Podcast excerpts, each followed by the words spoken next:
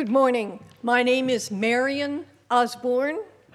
Our scripture reading is from Matthew 5.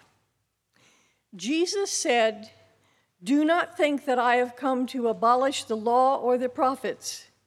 I have not come to abolish them, but to fulfill them.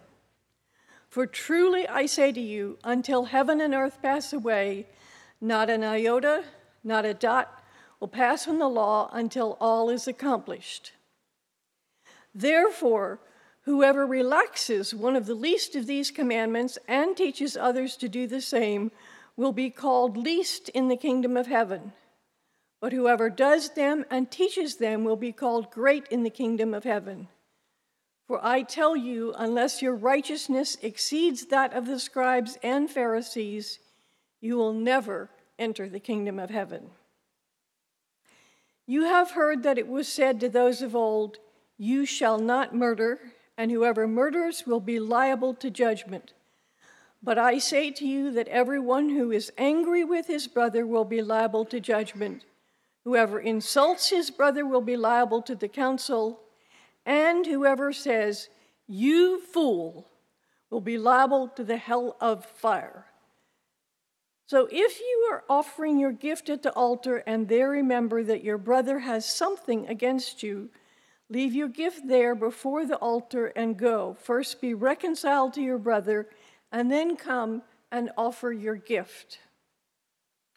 Come to terms quickly with your accuser while you are going with him to court, lest your accuser hand you over to the judge, and the judge to the guard, and you be put in prison. Truly, I say to you, you will never get out until you have paid the last penny.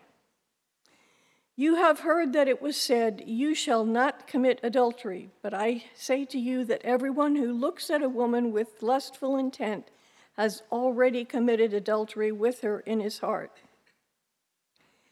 If your right eye causes you to sin, tear it out and throw it away, for it is better that you lose one of your members than that your whole body be thrown into hell. And if your right hand causes you to sin, cut it off and throw it away. For it is better that you lose one of your members than your whole body go into hell. The word of the Lord.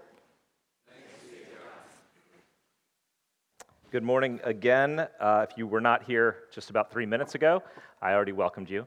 Um, I'm Johnny Cursina, the lead pastor here at Christ Church Vienna. And if you are visiting with us or have not been with us because you've been traveling or the whole online thing is not your favorite thing, um, don't worry. Today we're not live streaming because we weren't able to get it to, to connect. Um, in addition, if you haven't been with us, we uh, have been looking at the Sermon on the Mount, Jesus' famous teaching in Matthew 5, 6, and 7, where he lays out his kingdom purposes for his disciples. It's basically Jesus saying, Hey, God is entering this world in me, and a new thing is happening, and I'm inviting you in. But when we read it, we don't necessarily think about it that way. What I want to do is really just jump right into it. And this passage has a lot of stuff, it's pretty heavy. But um, I think there's an invitation to freedom and joy that Jesus is inviting us into, even as we look at a passage that feels a little heavier. So, the first thing to look at is Jesus saying uh, the classic phrase in, at the beginning of verse 21 and 27, where he says, You've heard it said, but I say. So, Jesus says, You've heard it said, do not commit murder. You've heard it said, do not commit adultery. And what he's doing is he's referencing the Ten Commandments. You know, do not murder, do not commit adultery, steal, lie, etc. And he's saying, you've heard it said the Old Testament moral law. But I say, but I say, and he goes on to say, if anyone is angry with his brother or sister or insults them, literally uses this word called raka, which was a weird word. Most, uh, many translations just keep the word raka in because nobody knows what it means. But then commentators suggest that it means something like a nothing, a, an empty nothing. Raka was literally supposed to be the sound that you made when you were trying to clear your throat to spit. So you're not only this, you're not even as high enough level to be considered spit, you're just the sound that comes out when I'm trying to do that. So if you're angry, if you're demeaning, or if you uh, call them a fool, or if you're holding a grudge against them, that's as bad as murder. You've heard it said, do not commit uh, uh adultery, but I say if you look at a woman with lustful intent, you've already committed adultery in your heart. And Jesus is here pushing on the external and the internal. And what we see is Jesus does not relax the external Old Testament law. So if you go back and read the Bible, many people say, okay, that was the Old Testament. We now live in the New Testament. And there is a lot of truth in the goodness that Jesus brings in the New Testament, but the moral and ethical law of the Old Testament continues on. When he says, do not murder, still stands today. When he says, do not commit adultery, he's laying out a standard that the Bible held and Christianity has always hold, which is the sex is meant to be between a husband and wife, a man and a woman, in a lifelong covenant of marriage. That's it. And Jesus says, I'm not relaxing these things, but I'm pushing them deeper and further. Deeper and further. Jesus does not toss out the Old Testament law, but he actually deepens it and redraws it around him. Saying, Yes, the moral law is still there, and I want you to follow me. Live out the fullness of what you're being called into by following me completely. If he were going to be saying it today, um, he might push on us to say, Look, you've heard it said in our culture, you've heard it said, everyone is allowed to do whatever they know or believe to be true. We live in a culture that says personal liberty. Find yourself, define yourself, do whatever makes you happy. And Jesus might say, You've heard it said, go find yourself. You've heard it said, do whatever makes you happy as long as you're not harming anybody. But I say, follow me in everything. Follow me completely, totally, exhaustively in everything. And then you will find your true identity. You will find the freedom you're looking for. You'll find the life that you're made for. So Jesus says, Do not commit murder, do not commit adultery, do not even have angry thoughts or disdainful thoughts or hold a grudge or have lustful intent. But the problem is, in my experience, I've looked back on this a couple of years, there's a phrase that comes to my head when I think about how we tend to treat other people. We tend to treat other people as a threat or a commodity. A threat is somebody who is going to attack me or take away what's valuable to me. A commodity is something I use to benefit me. And we look at all people by nature as threats or commodities. According to some of my family, I have at times lost my temper. because, as I look back on it, because my family or my friends or anybody that I'm spending time with is ultimately a threat, a threat to my plans, my timing, my control, my freedom, my autonomy, doing things when I want, how I want, in the way that I want. Any other person is going to impinge on that, and therefore they are a threat. You lose your temper when you feel threatened. Taking it to the deeper level, of course, we live in political uh, polarization at, at greater levels than I've seen in my lifetime, for sure. And it's a culture of hostility and disdain. It's not just I disagree with you and think you're wrong, it's I think you are. You're just the sound that comes out when I'm spitting. We treat the other side, whoever that is Democrats, Republicans, conservatives, liberals, or you can push on any other social issues with disdain because they're a threat if you hold a certain set of values to be very valuable, you can't hold them and respect somebody who disagrees with you. They're a threat. So anger, disdain comes up. In lust, we do the other thing, which is called commodifying people. We make them a commodity. She is here for my pleasure, my needs, my wants. And of course, that's at its most extreme in internet stuff. I'll just leave it at that because of our culture in here right now, different ages. But basically, what is internet stuff? It is physical bodies for my pleasure with no relationship. No pushing on me. It's me getting what I want and a complete objectifying of the other person as if they do not exist as a human being made in God's image. And this is not what this sermon's about, but if you have stepped into that, and especially if you're under 22, step out of it. Tell somebody, tell a leader, tell somebody you can trust, a family member, because it is addictive. And it will change your view of humanity, of the person that you're attracted to, and you will not be able to step into the fullness of life that you're meant to live. I, borrowing pretty heavily from um, Tim Keller in this next little illustration, where he talked about how we take sex as either consumerists or covenantal. The consumerist mi- mindset is the mindset that our culture has had for 20, 30, 40 years.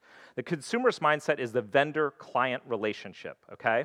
So let's say you have, hypothetically, a hairdresser that you have a relationship with, right? If you have a hairdresser and you've been to them for a while, you have a relationship with them. But that relationship is only so much or only so far as they make you happy. Their prices are good, they meet your needs. And you're always shopping. If somebody says, Oh, where'd you get your hair done? And, and you tell them, then they might come to your hairdresser, right? Because they're shopping. And as a hairdresser, you're always marketing, selling, pushing, trying to maintain the relationship. We do that in romantic love in our culture when we think about it consumeristically. There's a relationship, sure, but when the covenant of marriage is not there, you're always shopping for a better deal. You're always looking for more service. And if you don't meet my needs, I'll go find it somewhere else. And on the flip side of that, we're always marketing ourselves, always selling, always performing, even if you've been in a relationship for a long time. The opposite of that is the biblical narrative that Jesus is laying out in part here. And that is a covenantal view of romantic relationship. It is about promises and commitment before God and humanity. And those promises and commitment are described as marriage.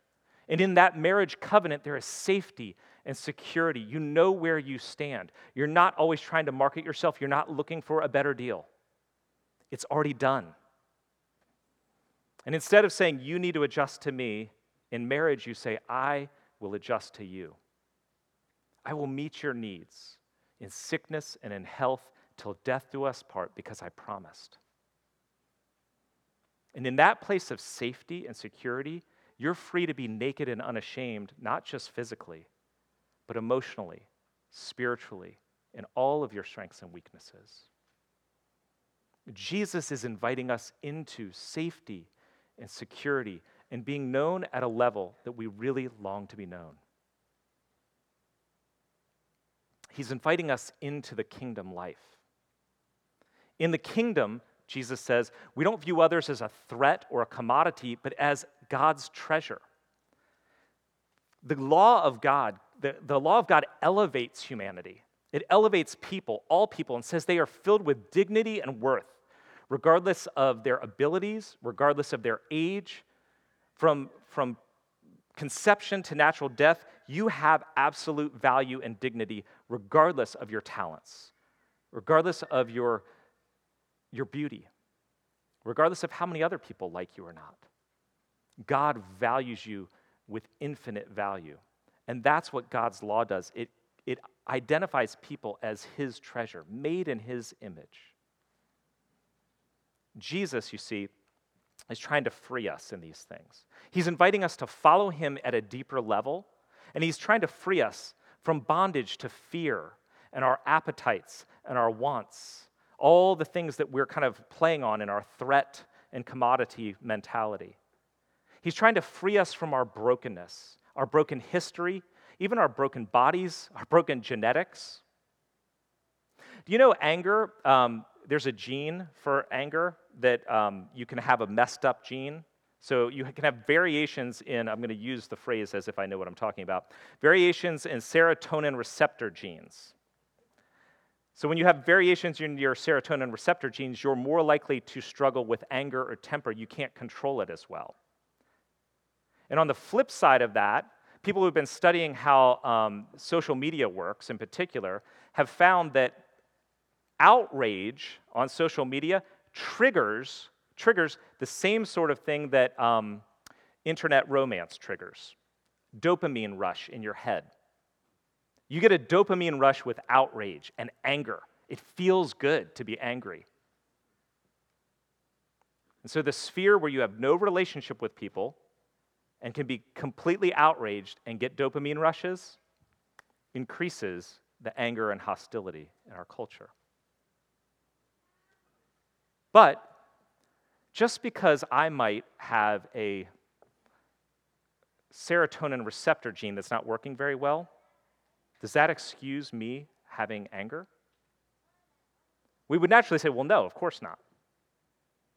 But think about the implications of that. You know, the Christian message is this Jesus Christ came to redeem us, to set us free, to make us new again. But we live in a fallen and broken world, and every one of us is sinful. Our fallen and brokenness is our spiritual state, but it's also our every other state.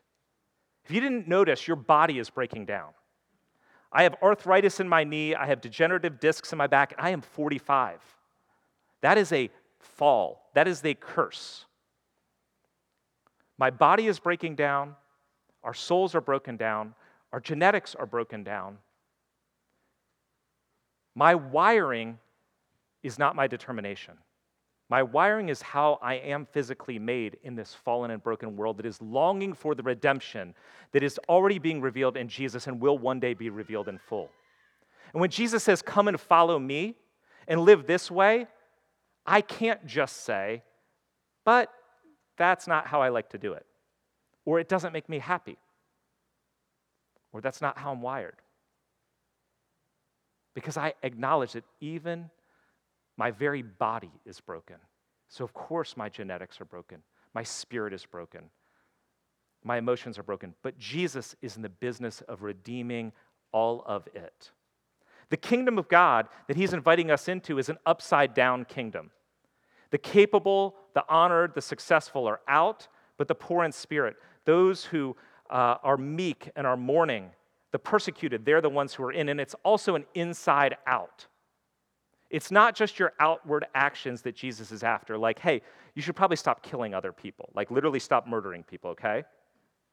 Jesus is also concerned with our heart, our emotions, our thought life, our motives, our desires, our longings, the things we trust and love, how we view other people. You know, what's interesting is the word that Jesus uses for um, to to have a lustful intent is not the normal word for it. It's actually the word, uh, the Greek word epithumia. And all of you guys have heard me talk about epithumia. Thumia is the word desire. Epi is over or greater than. So it's like a real desire. It's a, my greatest desire, my primary desire, my, my ultimate desire is what an epithumia is. It's also used of coveting, idolatry, and greed Think about the way epithumia works for greed. Greed is a love of money for the sake of you. Now, money is in and of itself a, normal thing. It's how we have currency, it's how we make money, buy things, you know, kind of keep an economy going. Money in and of itself is not evil, but a desire for money for your own good is the definition of greed. It's looking to the things that you can get with money, whether it's the bigger, the better, the newer, the pleasures you can purchase, or the safety and security because you've stocked it away. What you're doing with money in that case is making it your functional savior. Your desire is for something and you've placed it in and on money. That's what greed is. And Jesus is saying we can do the same thing with other people. That's what lust is. It's an epithumia, a desire for somebody else to use them for yourself in the way that you want to get what you're really after.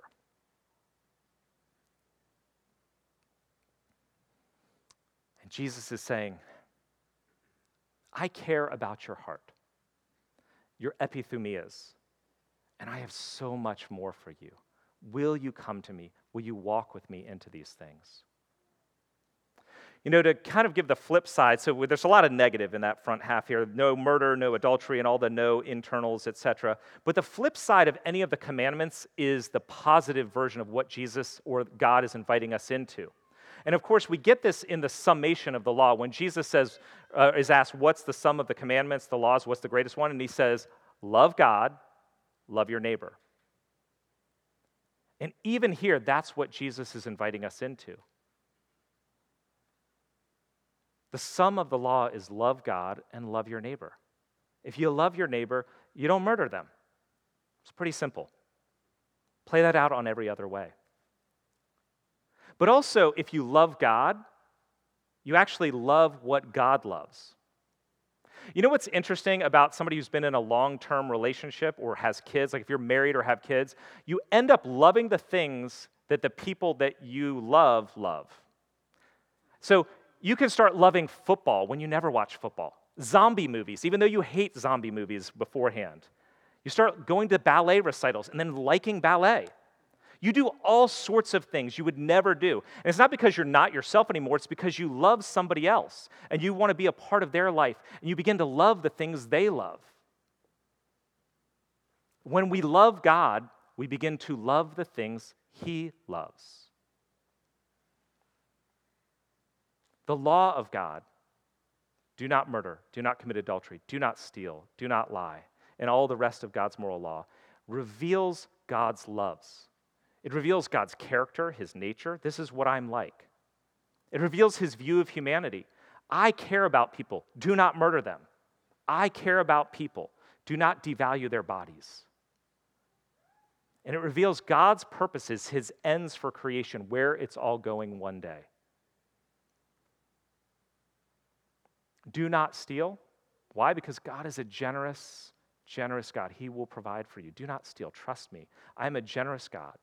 I give all I have. I even gave my son for you. And I want to lavish my eternal graces on you throughout eternity. Do not steal. Love what I love. And if we love what God loves, we will actually give ourselves to other people for their good. We'll give ourselves wholly and completely to other people for their good, willing to lose, to surrender our place, our rights, we will not take advantage of our own power, our strength, our resources for our own good, but always lay them out for others. So Jesus is inviting us to move from do not commit adultery, do not lust, to honor, serve, give yourself to other people without expecting anything in return. He's calling us to move from do not murder, do not hate, do not disdain, do not hold bitterness against people, all these things are still true, into value, protect, heal other people. So, how do we do it? Where do you get the power to not be angry or dismissive or lustful, and instead to honor and protect even the unlovable? To commit to and serve somebody who maybe can't give you anything in return, or if you're in a marriage, as they age or get sick, they can't keep giving you anything in return. How do you do it? We can't. But there was one who did. Jesus said, I have come not to abolish the law, but to fulfill the law and the prophets. Jesus perfectly obeyed the Father. He obeyed all the commands. He loved the Father with everything and loved each of us to the end. And in the end, he was considered Raca. He was disdained, rejected, hated. He was objectified, abused, and murdered in our place.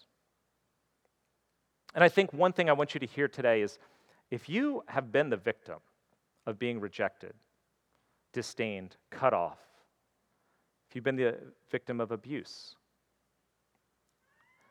Jesus knows what that is like and He wants to heal you. Trust Him with your area of woundedness. If you're an offender, if you're somebody who has lost your temper numerous times, if you're dealing with addiction, if you've hurt and used people, Jesus offers forgiveness of everything you've done, everything you've ever done. Confess.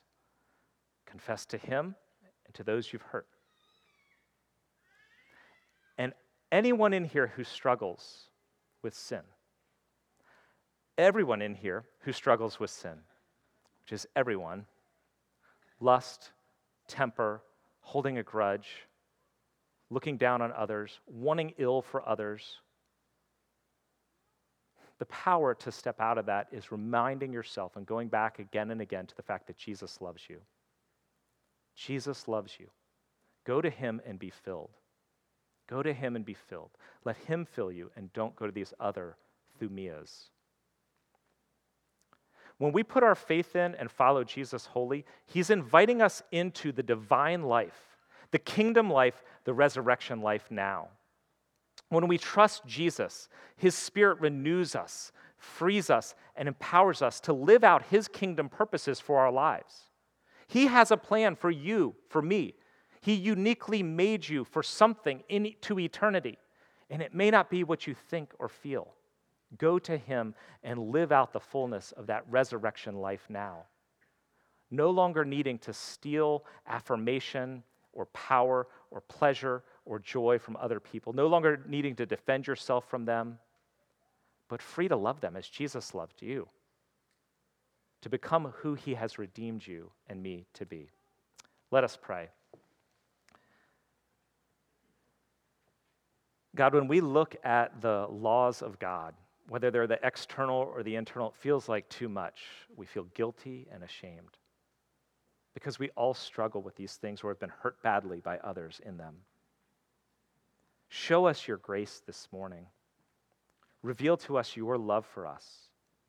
Give us the courage to talk to others and to trust you and step into the kingdom life, the resurrection, eternal life, even now. In Jesus' name we pray. Amen.